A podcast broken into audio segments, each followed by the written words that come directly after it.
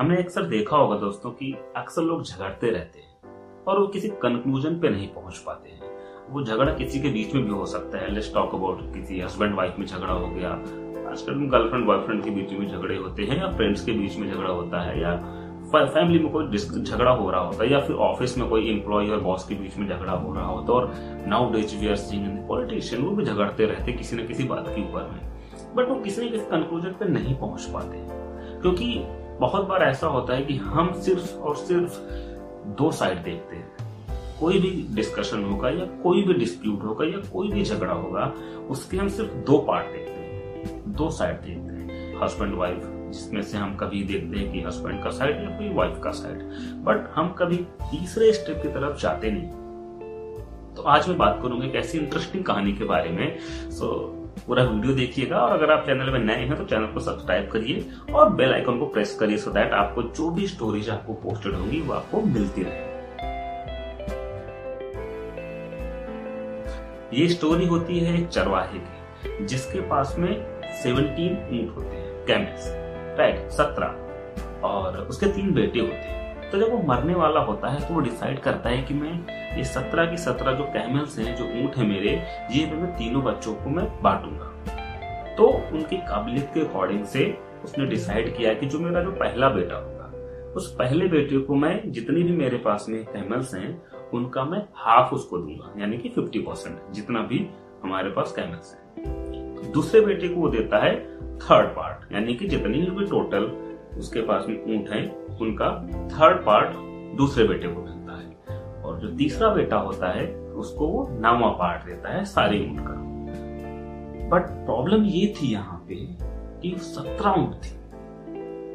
और सत्रह ऊँट को अगर हम उसको फिफ्टी परसेंट डिवाइड करते हैं तो वो होती है आपकी एट एंड हाफ़ यानी कि साढ़े आठ ऊँट and we cannot cut camel from the two part दो पार्ट में कैमल को डिवाइड कर ही नहीं सकते हैं कैमल को बांट दे। देन उसके बाद में अगर हम वन थर्ड की बात करते हैं तो उसके बाद में फाइव पॉइंट सेवन ज़ीरो या सेवन थ्री थ्री करके हम उसको भी डिवाइड नहीं कर सकते हैं। तो ये झगड़ा बहुत दिन तक चलता रहता है और किसी कंक्लूजन में नहीं निकल पाता है, क्योंकि हम सिर्फ़ दो साइड यहाँ पे देख रहे होते हैं।